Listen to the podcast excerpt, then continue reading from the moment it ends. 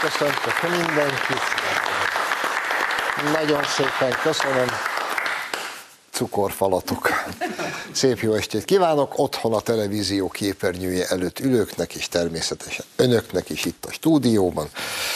Bayer Show, mm, és egyre nehezebb vidámnak lenni.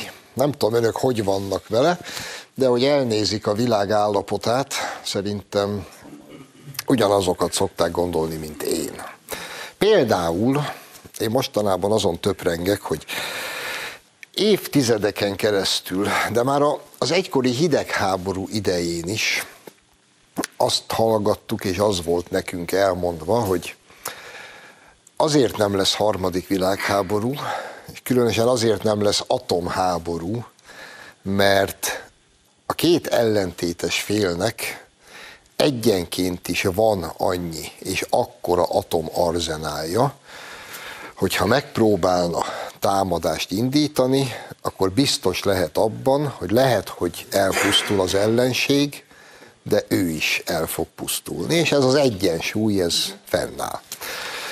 Én ezt elhittem, és jobb napjaimban még a mai napig is elhiszem, de nem tudom önök, hogy vannak vele, ahogy most elnézem a világot, és a világ állítólag felelős vezetőit, mintha mindenkinek végképp elment volna az esze.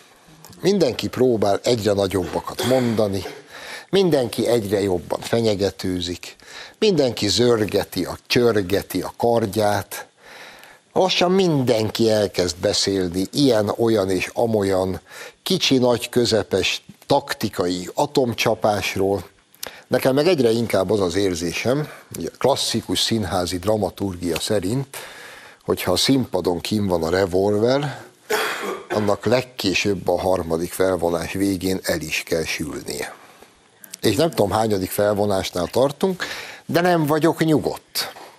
És hogyha ehhez hozzávesszük azt a tényt, hogy az imént itten próbáltam nem véletlenül úgy fogalmazni, hogy a világ állítólag felelős vezetői.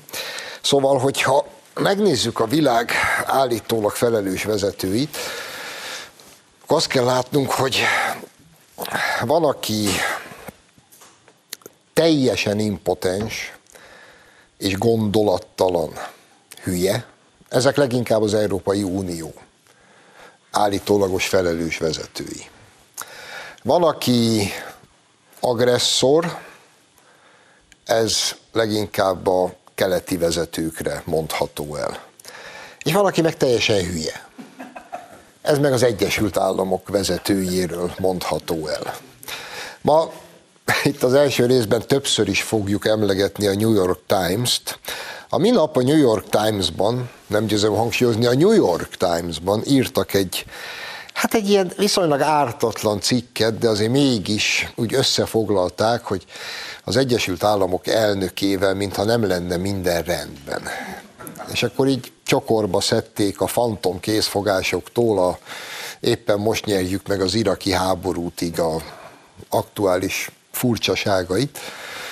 Hát abba a cikk, ja, azt mondanom se kell, hogy a haladó, felvilágosult és rendkívül modern amerikai értelmiség majdnem meggyilkolta már ennek a cikknek a szerzőjét, és már le is fasisztázták és nácizták, már a New York Times is fasiszta és náci, erről is beszélünk ma még.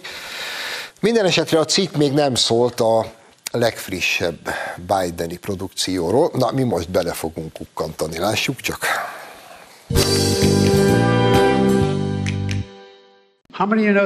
Hányan ismernek önök közül valakit, aki cukorbeteg és inzulinra szorul? Tudják mit? Amikor, amikor Debi és én elfogadtuk ezt a törvényt, mindenkire vonatkozott, nem csak az idősekre. És az történt, hogy azt mondtuk, oké, okay, tudják mennyibe kerül a cukorbetegségre való inzulin előállítása? Ezt egy olyan ember találta fel, aki nem szabadalmaztatta, mert azt akarta, hogy mindenki számára elérhető legyen. Beszéltem vele, oké? Okay? Drágáim, Biden elnök bácsi itt most épp kifejtette, hogy beszélt az inzulin felfedezőivel. Jó, nem? Ugye az inzulint egy Frederick Grant Benting és egy John James Ricard McLeod fedezte fel, 1923-ban, akkor meg is kapták érte az orvosi Nobel-díjat. Aztán egyikük 1941-ben, a másikuk pedig 1935-ben jobb létre szenderült. Biden bácsi meg 42-ben született. És most beszélt mind a kettővel. Na most persze, és egy Jézus Mária. Tehát élünk egy világban, ahol nem, hogy hidegháború van, hanem lassan, itt próbáltam ezt itten pedzegetni, lassan ez, a hideg, ez az újból fellángoló hidegháború a lehető legforróbb háborúbá kezd válni. És egy ilyen szituációban az Egyesült Államok elnöke hol a levegővel fog kezet, hol nem találja le a színpadról, hol az iraki háborúról álmodozik, hol szerencsétlen, ez a legszánalmasabb talán, arról beszél többször is, hogy a fia az iraki háborúban halt meg, miközben a fia Marylandben egy kórházban hunyt el agydaganatban, most meg legújabban az inzulin felfedezőivel szokott egyeztetni az inzulin áráról. És te itt ülsz Európában, annak is a kellős közepén, beékelve megint a nagyhatalmak közé, és nem tudsz elég megfelelően rettegni, hogy itt mindenki mennyire hülye. És ezredszer mondom, én ezt a szerencsétlen embert, akinek egyébként irgalmatlan bűnei vannak. Az egész ukrán helyzet, a 14-ben, vagy mikor, már nem is tudom mikor volt ez a majdani forradalom, ezerszer megbeszéltük, hogy alelnök korában, amikor még nem volt teljesen hülye, Obama alelnökeként, hogy ő, meg a kölyke, az a drogos szemétláda, hogy hogy vásárolták be magukat az egész ukrán gázbizniszbe, hogy mit művelnek ott, hogy gyakorlatilag egy ilyen személyes ügyet csinál abból, hogy Ukrajna legyen, mert az üzleti befektetéseit ott tartja. Iszonyú bűnei vannak. De ma már nem lehet rá haragudni. Hát az ő állapotában lévő idős embereket vagy otthon a szerető család körében, vagy megfelelő intézetekben ápolják. És, és nem ő bűnös, az ő bűnei a múltban gyökereznek. Ma már egy magatehetetlen, leépült, demens, szánnivaló vénember de akik ott tartják pozícióban, na az az elképesztő. És nem véletlenül raktam ki, egyik kedves néző hozta nekem most, My President, itt van Trump bácsi. Nem kell Trumpért sikítva rajongani, azért voltak Trumpnál jobb elnökei ennek az országnak, tehát mondjuk ha egymás mellé rakom Donald Trumpot vagy John Fitzgerald Kennedy-t, akkor ugye azért na, azért na. Vagy akár, hogy mondjak egy cowboyt, Ronald reagan és Donald Trumpot hasonlítom, akkor is na de, na, na de hát, e, e, hát is miről beszélni. És perceken belül, ugye ez vasárnap leszünk adásba, kedden, ha jól sejtem, akkor zajlanak majd a félidei választások. A jó Isten adja meg, amire mindannyian várunk, hogy a republikánusok mindkét házban átvegyék a többséget. És akkor valami halvány esély fog esetleg mutatkozni arra, hogy ez a, ez a háború folyamatos eszkalálódására tett kísérletek, ezek abba fognak maradni az Egyesült Államok részéről. És hogyha abba maradnak, akkor már beljebb leszünk, nem is kevéssel. Ez kedden lesz ez a választás, viszont túl vagyunk egy választáson. Izrael választott. Na most, drága szíveim, ez egy nagyon fontos téma, és majd egyszer valamikor talán egy egész adást szentelhetnénk annak, hogy amúgy mi történik a nyugati világban Izraellel kapcsolatban, és hogy, hogy mindaz, ami megfellebbezhetetlennek tűnt, az egyik napról a másikra hogy válik semmisé. A nyugat, és ezen belül leginkább az Egyesült Államok Izrael politikája, hogy foszlik semmivé, és váltja fel valami olyasmi, amit egyébként mi itt ismertünk a szovjet világban. Ugye a hidegháború, a kétpólusú világ idején a szovjet blokk gyűlölte Izraelt, Izraelrel diplomáciai kapcsolatot sem volt szabad fenntartani, viszont valami lenyűgöző sebességgel nyaltuk minden arab mert, mert nem tudom miért, mert azt gondoltuk, hogy az lesz a jó.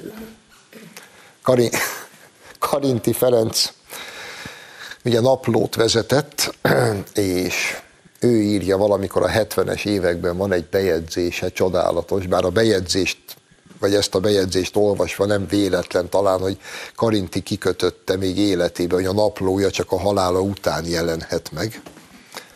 Karinti, aki egyébként ugye százszázalékosan zsidó származású, zseniális magyar író, az édesapja a százszázalékosan zsidó származású Frigyes pedig még ezerszer zseniálisabb magyar író volt. No, Karinti Ferenc ekkor a 70-es évek közepetáján következőt írta be, most hasamra ütök, nem tudom a pontos dátum, mondjuk 75. március 8-a. Csodálkozom az összes pesti zsidó-magyar firkászon, az újságírókon úgy szídják Izraelt, mint a külön pénzt kapnának érte, miközben mindnek rokona van Tel Avivba. Ezt írta ugye már a Cini, még egyszer mondom, 75-ben, és ez volt ugye az általános jel. Izraelt gyűlöljük. A nyugat pedig Izraelt támogatta, segítette az arabokkal szemben. És most nézzetek körül. Nézzetek, a hét, hét elejé hír hogy az ENSZ közgyűlése felszólítja Izraelt, hogy az atomfegyvereit adja le a szerelést a öltözőbe. Ezt el tudtátok volna képzelni akár két-három évvel ezelőtt? Nem. És ezt az ENSZ határozatot, ezt az Egyesült Államok nem vétózza meg. Az az Egyesült Államok, ahol egyébként ma már Octavio Cortez nevű képviselők, vagy akár Bernie Sanders olyan antiszemita és Izrael ellenes kirohanásokat tesz, hogy az embernek ketté áll a füle. És ezelőtt tíz évvel még itthon az volt a tételmondat, hogy a,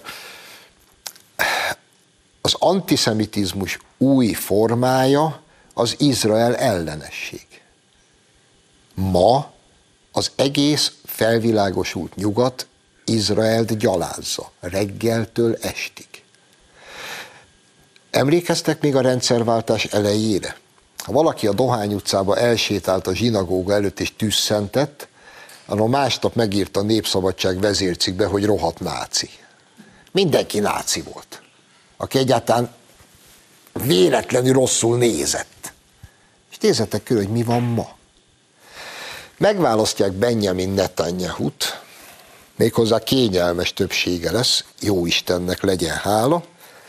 Még nincs hivatalos végeredmény, a német sajtó, a német sajtó, akik a második világháború vége óta egy rossz hangot nem mertek soha leírni Izraelről, a német sajtó zászlós hajója a Die Welt hosszú cikket ír azzal a címmel, hogy Netanyahu tekintélyelvi vonásai Orbánra emlékeztetnek. Hűnjete tényleg? És akkor leírják, hogy Benjamin Netanyahu Izrael miniszterelnök az évek során olyan autoriter vonásokat alkalmazott, amelyek Orbán Viktor magyar miniszterelnökre emlékeztetnek. Mint írják, Netanyahu 2021-ig tartó hivatalban töltött ideje nem tett jót az izraeli demokráciának és a parlamenti rendszernek. Ezt ugye mi megszoktuk, meg pont le is szarjuk. Na de hogy a német sajtó meri Izraelt támadni, azok után, hogy az ENSZ felszólítja egyébként Izraelt bármire, amerikai vétó nélkül, drágáim, ez jelzés értékű. Emellett azért nem menjünk csak úgy egy várrángatással el. Arról meg már ugye nem is beszélek, hogy hát az a független mainstream világsajtó most éppen ott tart, hogy Netanyahu is szélsőjobbos náci. Marha, rit, marha ritka az ilyen, megadja Gabi barátom, kollégám remekül össze is foglalta, Mandin olvastam, szemlézték. Lakonikus tömörséggel ennyit írt a Facebookjára, vigyázat, jönnek a náci zsidók. Hát, öregem, Netanyahu szélsőjobbos, olyan, mint az Orbán. Úgy néz ki a világ, hogy visszafordultunk egy 180 fokkal a 70-es évekbe. Csak most nem a volt szovjet blokk lett Izrael, vagy nem mi vagyunk Izrael ellenesek és arab imádok, most a nyugat lett Izrael ellenes, és nyalja az arabok Hogy ebben mi a mesterterv, én nem tudom, de ennek az elemzéséhez egyszer azért venni kell a fáradtságot legalább nekünk. És akkor hát a, hú, hát hogy is mondjam, csak a kedvencem, ami mellett semmiképp nem mennék el. A New York Times, mondtam, hogy ma sokat fogjuk emlegetni, valami irgalmatlan hosszú cikket írt arról, na miről? Semmit nem érnek a szankciók, de talán majd valamikor jövőben egyszer ez máshogy lesz. Írja a New York Times. Most. Semmit nem érnek a szankciók. És összegzik, de nagyon pontosan okadatolva, hosszú táblázatokkal, hogy miről is van szó valójában. A főbb megállapítások a következők.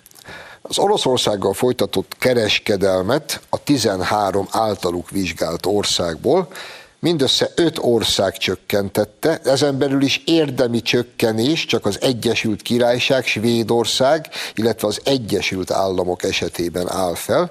Az Oroszországhoz fűződő kereskedelmi kapcsolataiban Dél-Korea 17%-kal csökkentette, de rendkívül egyoldalúan, ugyanis míg az Oroszországba irányuló dél-koreai export 43%-kal csökkent, Dél-Korea orosz importja mindössze négyel, de ez a 4%-kal csökkentett importból is az oroszok szignifikánsan nagyobb bevételhez jutnak most. Nyilván egyébként a árnövekedések miatt. Az Európai Unió számos országa pedig akik a leghangosabban üvöltöznek, hogy szankciókat kell bevezetni, meg csak a szankciók, meg Magyarország szemétláda, mert ugyan megszavazzuk a szankciókat, csak mi magunknak mondjuk a földgázra kivételes elbánást kérünk együtt a szlovákokkal, stb. stb., de hát mi rohadékok vagyunk.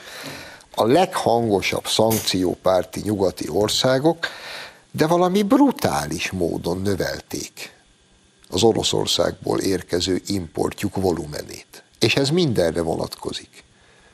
Gázra, olajra, nyersanyagokra, ritka földfémekre, Belgium esetében a nyersgyémántra, amiről itt a múltkori adásban már hosszan beszéltünk, és mindezekből azt a következtetést vonja le a New York Times, ezt érdemes talán szó szerint idézni, ugye a cikknek nyilatkozó Gilberto Garia Vázquez, aki az adatsort összeállító elemző intézet vezető közgazdásza azt mondja, Oroszország a gazdasági szankcióknak jobban ellent tudott állni, mint arra számítani lehetett, ebben segítette a magas olaj és gázár, illetve a fosszilis tüzelőanyagoktól való függőségünk.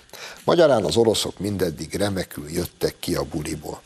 És hogyha ezt hozzávesszük a képmutatásnak és a pofátlanságnak azt a csimborasszóját, hogy az orosz földgáz most nem csövön jön, azt már föl is robbantották, csak a németek még nem kérdezték meg, hogy ki, tessék mondani, ki robbantotta föl.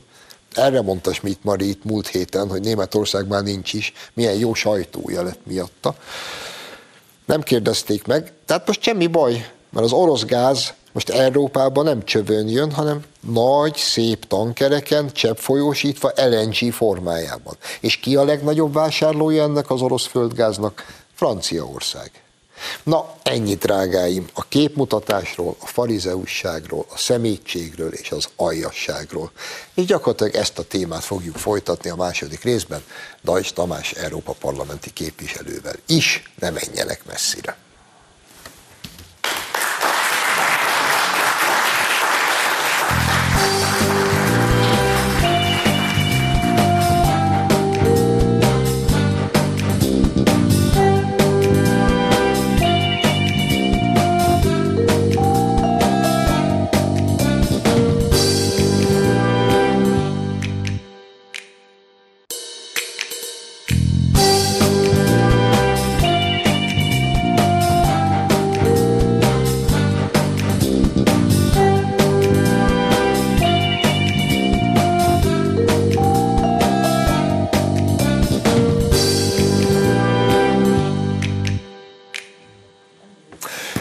Folytatjuk az adást. Vendégem tehát a stúdióban Dajcs Tamás, a Fidesz Európa parlamenti képviselője. Szervusz Tamás!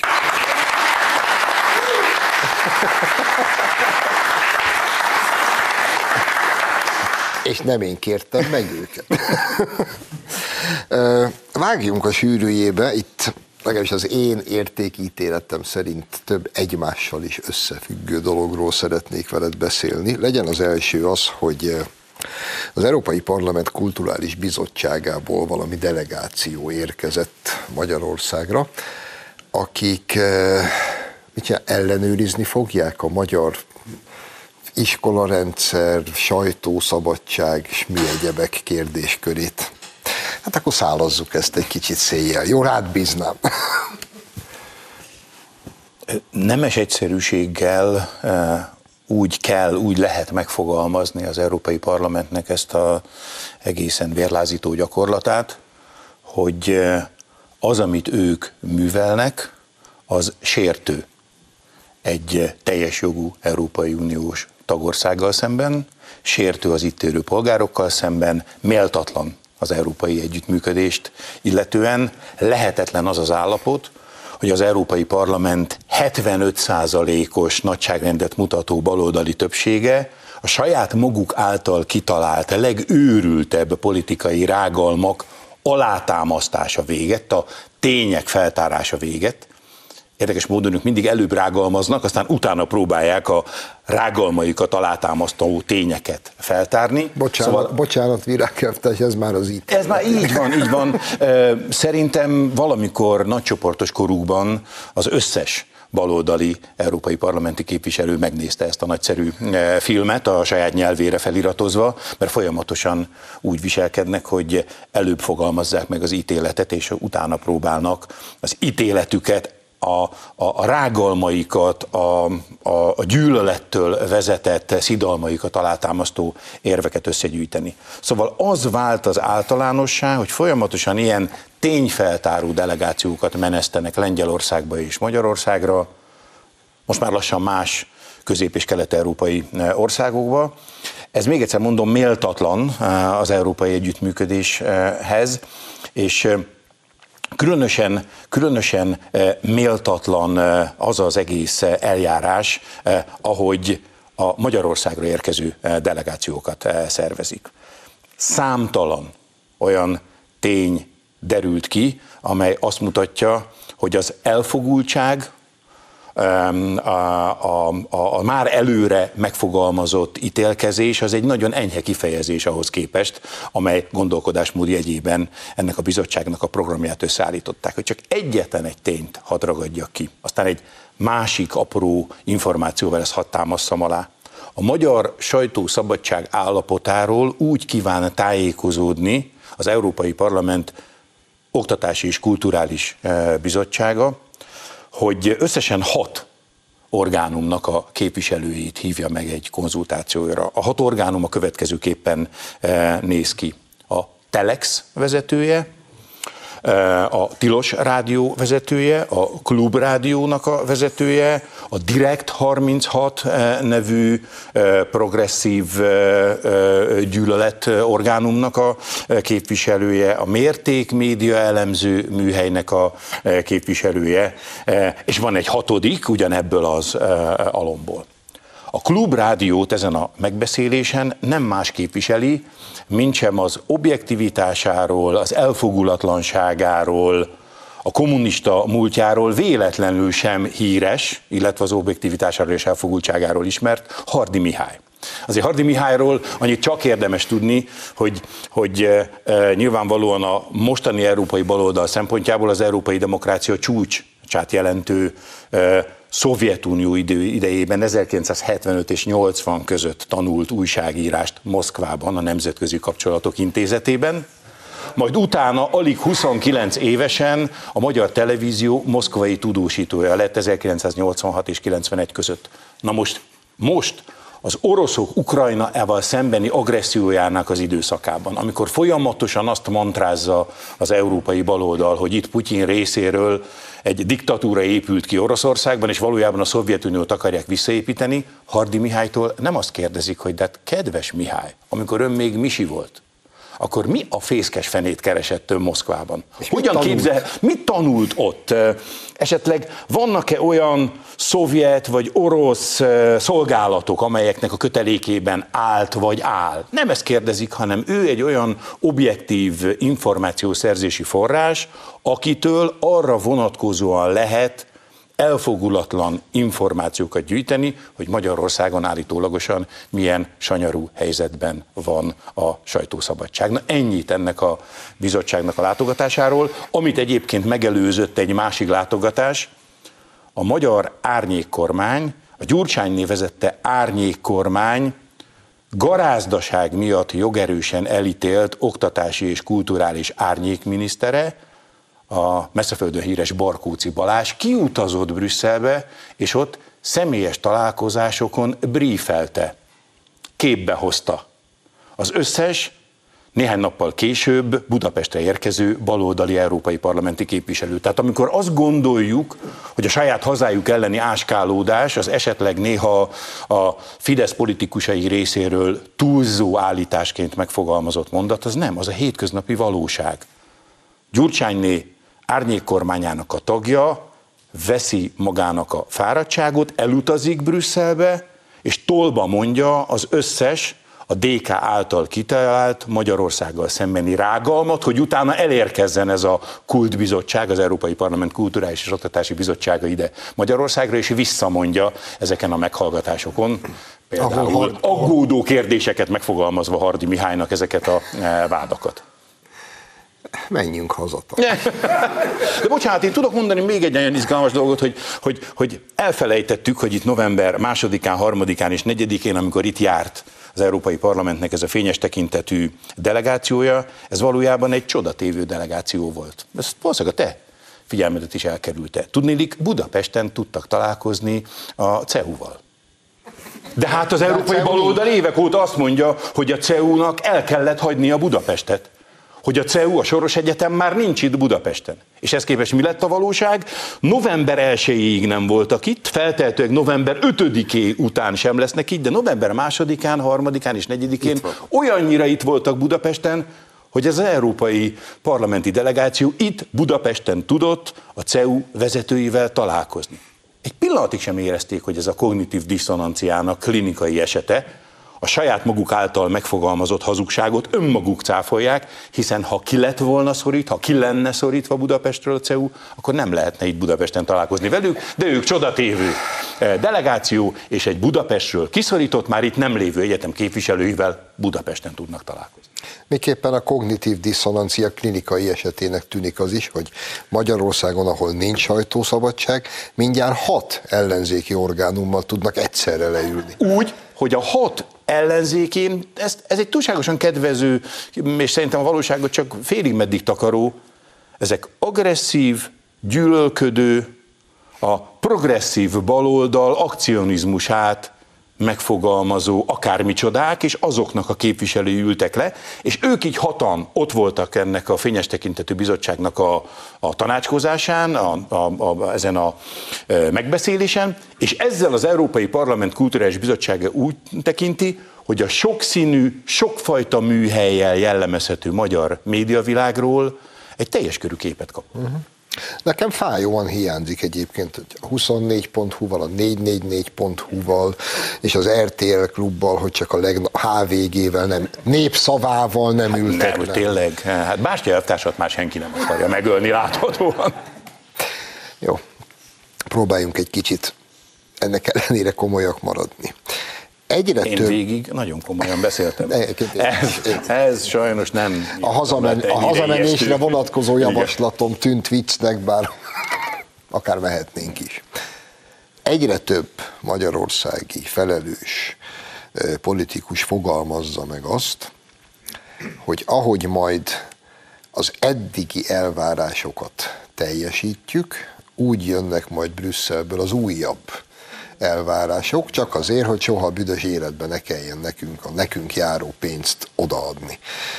Én nem, fölállítanék egy gondolatmenetet, és akkor kérlek, hogy cáfold, vagy erősíts meg, vagy mit gondolsz erről. Az amerikai nagykövet fogad, vagy berendel magához két magyar bírót. Erre majd önmagába kíváncsiak a véleményedre. Ezt követően Varga Judit magyar igazságügyi miniszter találkozik az Európai Unió igazságügyi biztosával, amit mindketten ki is tesznek a Facebookjukra fényképpel együtt a találkozó tényét, majd kiderül, hogy a téma a magyar igazságszolgáltatás volt. És én ebből a két tényből azt a következtetést vontam le, lehet, hogy nincs igazam, hogy most majd a következő felvonás az lesz, hogy ezerrel meg fog érkezni az, hogy Magyarországon az hagyján, hogy nincs se sajtó, se semmilyen szabadság, de az igazságszolgáltatás is rendkívül súlyos állapotban van, ha lehet még súlyosabb állapotban, mint a lengyeleknél, és ezt készíti elő egy David Pressman két magyar bíró találkozója, amiről majd nyilván a megfelelő pillanatban az amerikai nagykövetség tájékoztatást fog adni, hogy a két magyar bíró mekkora panaszokkal élt ott, és nyilván a magyar igazságügyminiszter és az EU eh, vonatkozó biztosa is ezt a vádat fogja előkészíteni, mármint a biztos, nem a magyar igazságügyminiszter. Jól látom én, vagy az összeesküvés elmélet? Woody Allennek életbölcsességszerű vagy erejű aforizmái vannak. Az egyik legfontosabb, ezt ajánlom az összes politikusnak a figyelmébe, hogy a jóslás az egy nagyon nehéz dolog, különösen a jövőre vonatkozóan. De most mégis azt tudom mondani, hogy te ezt a nehéz feladatot jól oldottad meg. Ez a világos, előre kitalált megnyitása a következő sakjátszmának, csak az a helyzet, hogy mi nem sakkozunk rosszul. Tudjuk olvasni a játékot.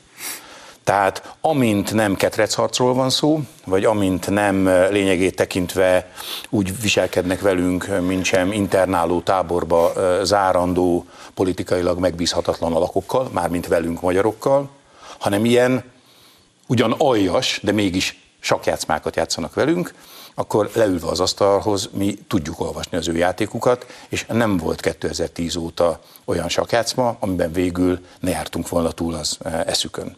Tehát azt tudom mondani, hogy igen, ez a szándékuk világosan látszik már az első eh, lépésekből, hogy ez egy never ending story lesz, ez egy soha véget nem érő eh, történet. Eh, folyamatosan azt a helyzetet akarják fenntartani, hogy a brüsszeli bürokrácia a meglévő hatalmával nem élve, hanem azzal visszaélve, hogyan tud olyan döntéseket hozni, hogyan tud olyan helyzeteket teremteni, amivel folyamatosan napirenden tudja tartani azt a kérdést, hogy odaadható-e Magyarországnak a nekünk jogszerint járó Európai Uniós források, vagy nem adhatóak oda eh, nekünk. De azért a két persze roppant független magyar bíró amerikai nagykövetnél tett látogatásával kapcsolatban két fél mondatot eh, hadd mondjak. Az első az, eh, az, hogy megint tökéletesen egyetértek Sifer Andrással, a bírói függetlenséggel ez nem fér össze. Pont. De itt a ponton is nagy hangsúly van, mert szerintem még a futball iránt kevés érdeklődők is jól emlékeznek arra az olasz-francia világbajnoki döntőre, ahol egyszer csak a semmiből, hiszen a tévé kamerája nem mutatta, a bíró, a játékvezető kiállította Zinedine Zidánt. Aztán lehetett látni, hogy valójában az történt, hogy megfordult, tett két lépést Materazzi, az olasz középsővédő felé, és kegyetlen módon lefejelte őt. Mindenki erre emlékszik. Aztán hetekkel, hónapokkal később derült ki, hogy valójában az egész mérkőzésen nem egyszerűen sportszerűtlen, hanem aljas módon provokálta Zidánt Materazzi. Szóval óvatosan. E, nehogy véletlenül mi egy ilyen provokációnak beüljünk. Ez az egész akció, ez egy Materazzi féle akció volt. Provokálni akarják Zidánt. Zidán szerintem utólag ezt már megbánta, mert maximum oda kell lépni, és ugyanolyan csúnyát kell mondani, súgni, esetleg harsogni a másik fülébe. De nem szabad odalépni, és nem szabad lefejelni az ellenfelet, mert utána a TV kamerái, a TV képernyői csak a lefejelést fogják eh, mutatni, és utána a piros lapot Zidán fogja kapni. Tehát ez, hogy az amerikai nagykövet magához rendel, fogad, laudáción, kihallgatáson lehetőséget teremt két ráadásul vezető tisztséget betöltő magyar bírónak. Ez egy nyilvánvaló provokáció, ami azt a célt szolgálta, hogy utána minél többen fogalmazzák meg azt, amit hála az égnek egyetlen egy Fideszes vagy KDNP-s politikus sem fogalmazott meg, hogy ezeknek a bíróknak egyébként a bírói függetlenség legelemibb szabályait eh, fenéken billentve valójában le kéne eh, mondaniuk. Mert hogy ők erre vártak, hogy utána majd azt lehessen világá küldeni, hogy immár ilyen fontos, ilyen nagy tekintélyű bírák, bírói pozícióba való elmozdításának az igényével lép föl a diktatórikus hajlamú magyar politikai elit. Úgyhogy csak azt tudom mondani, hogy ahogy Schiffer fogalmazott, ez a bírói függetlenséggel nem fér össze, pont. Ennyi. E, akkor hagy ismételjem önmagamat, de kíváncsi vagyok a véleményre, és, és szeretném hangsúlyozni, amit most mondani fogok, azt halálosan komolyan gondolom, és már egy másik műsorban is elmondtam. Maradjunk ennél a remek hasonlatnál hogy Zidánnak mit kéne súgni. És jelen esetben mi vagyunk Zidán. Én a következőt... Hát inkább vagyok Zidán, mint Materazzi. Én a következőt gondoltam végig, és még egyszer mondom, halálosan komolyan. Mi lenne akkor, ha legkésőbbi jövő héten a washingtoni magyar nagykövet írna egy levelet két általa tetszőlegesen kiválasztott amerikai bírónak, amelyben meghívja őket a magyar nagykövetségre, úgymond konzultációra, és még meg is jelölnénk, hogy miről szeretnénk beszélni. Egy, szeretnénk beszélni az abortusz törvény elfogadásáról, amelynek következtében zavargások törtek ki szerte az Egyesült Államokban.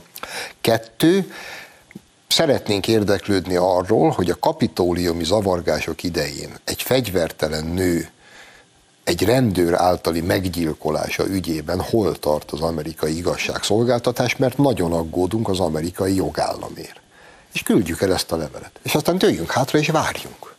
Ha bejönnek a bírók, az is jó. Ha elküldenek minket az anyánkba, hogy hogy képzeljük, hogy mi be akarunk avatkozni az amerikai igazságszolgáltatási belügyekbe, anna, meg még jobb. Ez hülyeség részemről? Kész vagyok elkészíteni a levélt. Köszönöm, akkor ezt meg is beszéltük. Kicsit más téma, bár szerintem ez is összefügg, bár látszólag nem, és legyen talán ez az utolsó körünk. A New York Times-ban, tehát szeretném nyomatékosítani, és az első részben is beszéltem már erről. Tehát nem a bőnyrét alapi hírmondóba. Nem a bőnyrét alapi hírmondóba. és nem is valami rettenetesen szélsőséges orosz hírportálon, hanem a New York Times-ban jelent meg egy írgalmatlanul hosszú elemzés arról, ahol okadatolva, statisztikákkal kimutatva arról értekeznek, hogy az orosz-ukrán háború kitörése óta Oroszország valami brutális mértékben növelte az exportját, nem kis részben az Európai Unió irányába, meg hogy a gázt is ugyanúgy adja el, csak most nem csövön jön, hanem hajón és LNG, és a legnagyobb fölvásárló Franciaország, és azt a, ez a New York Times irgalmatlanul hosszú és nagyon tényszerű elemzésének a vége, hogy hát lássuk be, a szankciók, már bocsánat, tisztesség, ne szóval ezt a New York Times nem így írja, de én így szeretném megfogalmazni, pont egy kalapszart érnek. Na, ezt mi szoktuk mondogatni, de akkor mindig azt mondják, hogy hát mi hülyék vagyunk. Szerintem legkevesebb három döbbenetes tényt tár föl a New York Timesnak ez a cikke. Én is fontosnak érzem még egyszer szándékolt dramaturgiai, meg, vagy számító túlzó dramaturgiai eszközzel megfogalmazni, ez a New York Times-nak a cikke. Az első az az, hogy eh, úgy tűnik, hogy a magát liberálisnak mondó demokrácia, a nyugati globális világa, az intézményesen alkalmazza a kettős mércét. A szájukkal azt mondják, hogy eh, szankciók, szankciók és szankciók és szankciók, és gazdaságilag térdre kell kényszeríteni Oroszországot, hogy a valóban gyalázatos, a nemzetközi jog legelemibb normáit is eh, felrúgó agresszióját, és az agressziója miatt kirobbant háborút, azt eh, annak véget lehessen vetni. Ezt mondják a szájukkal, aztán a kezükkel pedig a lehető legnagyobb mértékben csencselnek, kereskednek, oroszoktól importálnak egyre növekvő nagyságrendben. Tehát eh, kettős mérce az első dolog. Eh, kettő, hogy eh, ez a tényfeltáró cikk, hogyha jól olvassuk, már pedig azt gondolom, hogy jól olvassuk, akkor gyakorlatilag egy az amerikai kormányzat által elkövetett törvénytelenséget is feltár, mert hogy közvetítőkön keresztül az amerikai kormányzat, amelyik nem az Európai Unió kötelezése okán, hanem saját döntésével jogszabályban tiltotta meg, hozott egy olyan döntést, hogy szankcionálja az orosz kőolaj és földgáz behozatalát, közvetítőkön keresztül úgy tűnik, hogy mégis vásárol orosz kőolajat és földgázt. Ennyit csak a szabályok betartásáról a világ vezető demokrácia részéről. A harmadik, az pedig az, hogy ez a pofátlanság ne továbbja. Tehát, hogy az Európai Unió azon országai, azok, amelyek a legnagyobb mértékben növelték az Oroszországból származó importjukat, az orosz termékek, áruk behozatalát, akik egyébként az európai politikai színpadán a legharsogóbban szankciópártiak, és akik még ezt megfelelve a legdurvábban, a leggyalázatosabb módon támadnak minket, vagy támadnak minden olyan országot, amelyik a józanság hangján fogalmaz, például azt, hogy hogy ne a háborút eszkaláljuk, hanem a béke érdekében tegyünk diplomáciai előfeszítéseket, illetve vizsgáljuk már meg, hogy az Európai Unió által hozott szankciós döntések, azok kinek ártanak többet, az oroszoknak, vagy pedig az Európai Uniónak. Szóval, hogy azok az országok, akik a legdurvább támadást indíti, indítják a szankciókkal kapcsolatban a józan észre appelláló országokkal szemben, most azok legyenek azok az országok, akik a szankciók mellett is a legnagyobb mértékben növelik az oroszokkal folytatott kereskedelmüket, az Oroszországból származó áruk, szolgáltatások eh, behozatalát, az szerintem a pofátlanságnak az alapesete. Gyönyörű végszó. Köszönöm szépen, hogy itt voltál. Köszönöm a lehetőséget. Önöknek köszönjük a megtisztelő figyelmet, jövő héten várom Önöket, minden jót, viszontlátásra.